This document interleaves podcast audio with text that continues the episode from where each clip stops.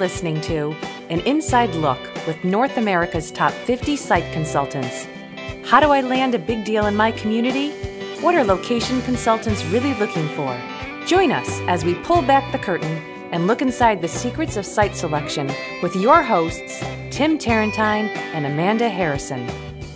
Welcome to An Inside Look, North America's Top 50 Site Consultants. I'm Amanda here with Tim Tarantine, and we've got another awesome conversation with one of the leading site location consultants in North America. So Tim had the honor of speaking with one of the greats. Who was it this week, Tim? I got to talk to Paul Hampton, Amanda. He continues to do great work at Newmark Grubb Knight Frank right there in Chicago. He's the managing director for the business intelligence and data analytics part of their business there.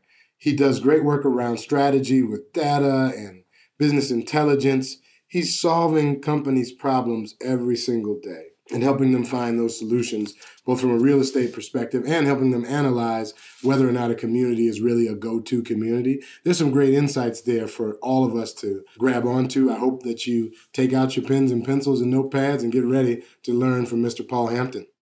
Paul, it's so great to have you on the call today. Congratulations on being named one of North America's top 50 site consultants. Welcome. Thank you. I'm glad to be here. So let's dive into the conversation, Paul. Before we go too far, our listening audience loves to know more about the people we talk to behind the work you do. What are three things we need to know about you? One, I suppose this is also related to the work I do, but I'm definitely a data junkie. And I'm certainly happiest in my work or all aspects of my life if I am in a spreadsheet or building models, dealing with data. And I certainly take that approach in the work that I do as well. Secondly, I think the thing that most excites me about doing my job is getting to travel places and eat food in all sorts of great cities. And I really enjoy kind of discovering new locations, learning about them, and trying to figure out what it's like to be a part of them, not just a visitor. And I obviously get a lot of great opportunities to do that. See, lastly, I work from home, part of the new generation of mobile workers. And I certainly, after doing that now for 5 years, I don't know if I could go back into an office on a daily basis. So wow. It's been great. I'd love to hear more about that. Well, I'll tell you what, let's go back to the beginning of your career in site selection. How did you get in this business? And did it call for you, or did you bump into it, or were you always wanting to do this work? I would simply say I bumped into it. My master's is in urban planning with a focus on economic development. And I was working with a regional economic development and planning firm in Madison, Wisconsin. And we won a target industry study. First, we won a target industry study for this industrial park that had high-speed municipal fiber optics. And I had to do a lot of research. I think I was an intern at the time yet on kind of what that means, what types of businesses look for that sort of utility. I mean, do site selection magazine and area development and things like that. But that was how I discovered the profession. And then we won a different project for a large industrial site up in Superior, Wisconsin. And the client contact actually went to high school, was high school friends with Bob Hess. And when we got up to start the project, he basically told us he wanted to have Bob Hess on the project team. So we partnered with him. And then I, at the conclusion of that project, went over to Newmark to work with Bob. Wow. I mean, I tell you, it is startling to me how many of the top site consultants I talk to who through relationships or by just life circumstances come into this work and excel.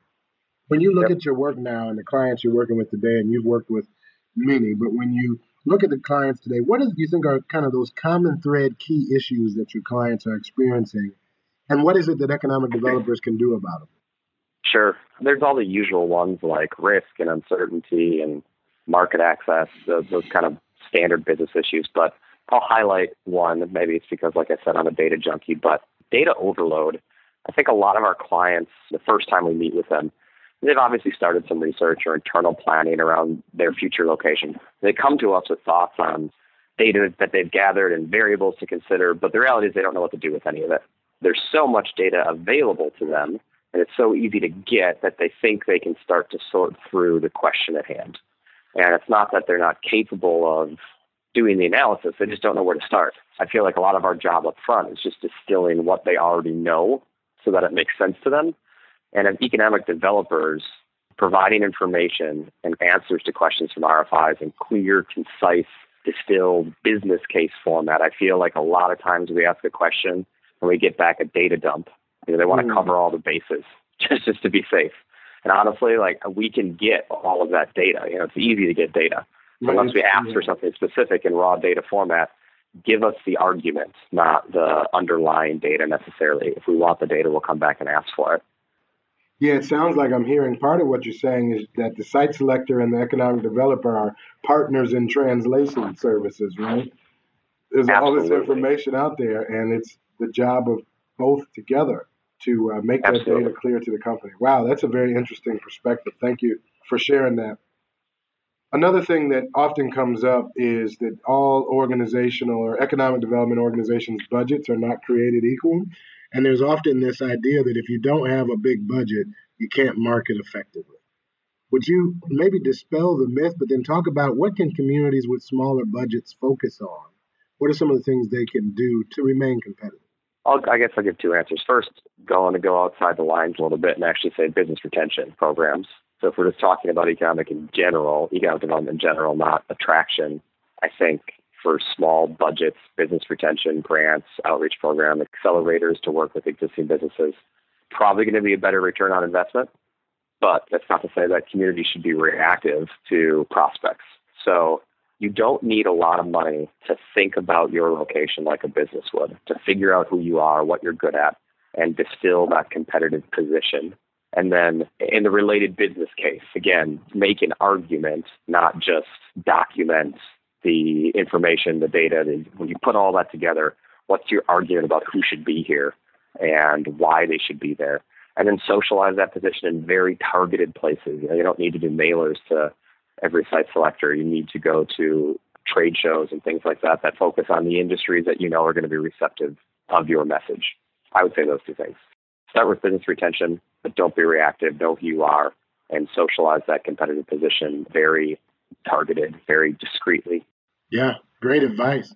I think we'd all be floored to have access to your mailbox at your office. I'm sure you receive all types of marketing pieces that come your way. You probably are inundated with those.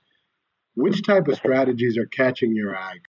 And I think it's different for everybody because it's how they approach decision-making. Certainly someone like Bob Hess, who I work with, who's been in the industry for a long time and has a qualitative approach to decision-making, loves to hear about, and I don't mean that negatively, loves to hear about recent big wins and how companies and communities have come together to solve problems, because that's the stage and the level of the decision-making process that he's at the end when they're doing that negotiation.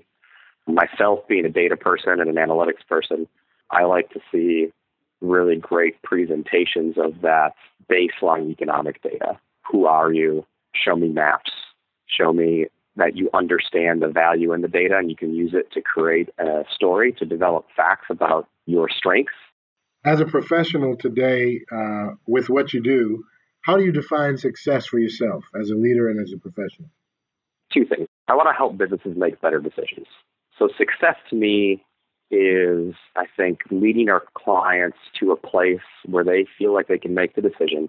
And when they make that decision, they understand the trade-offs and the risks and the drivers behind the decision they're making. Like I just said, there isn't such thing as a perfect location. Risk is going to remain, and there's going to be trade-offs between one location and another. I want to be the partner with our clients that doesn't cover up those trade-offs, those shortcomings. I want them to recognize at the end of the day that when you make a business decision, you're going to assume some risk and hopefully get rid of a lot more.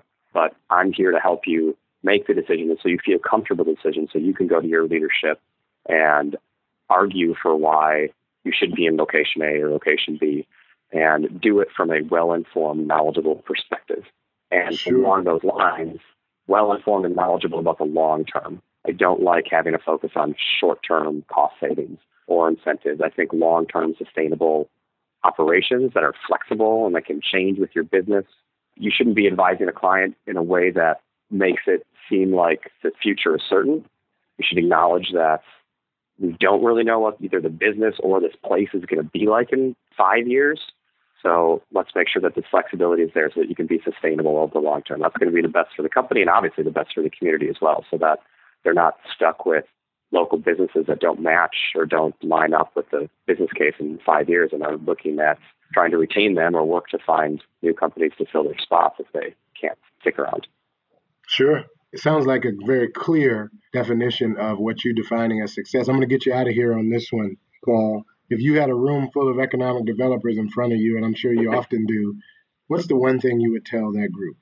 I think I'm going to be repeating a lot of the things I said, but know yourself. Again, understand your strengths and your weaknesses. And when you present your business case, highlight the strengths that align with the prospect's operational requirements. What site selectors do is not rocket science by any means. And I think economic developers have to realize that they can approach a prospect the same way as the site selector does. We don't have really any secret inside knowledge or secret inside data source that makes us better equipped to identify a location than or sell your location than an economic developer does. So take the time to understand what the operational requirements of the prospects are, and then build the business case that shows how you can line up and satisfy those operational requirements. But do it in a way where you're highlighting your strengths and you're acknowledging your weaknesses. If you can mitigate those weaknesses, great. Illustrate how that's done right up front. If you can't, be transparent in the fact that you don't have as many, community college graduates with a certain skill set that we're looking for. But how can we look at the other aspects of your community to see if you can overcome that? What other existing skills are present, for example, in that example, or can be transferred? There's no perfect location, and know that if we're talking to you, you've already made it to the short list, so you don't have to try to sell us on your community. There's probably only 2 or 3 or 4, at the most 5 of you left. So we also don't expect things to be perfect.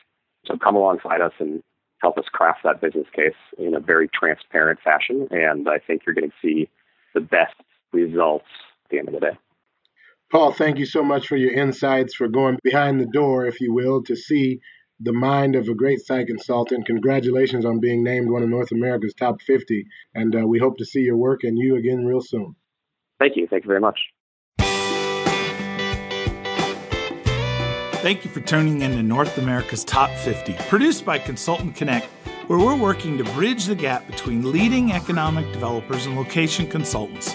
To learn more about what we do and how to get involved, please visit consultantconnect.com or tweet me at Ron Kitchens.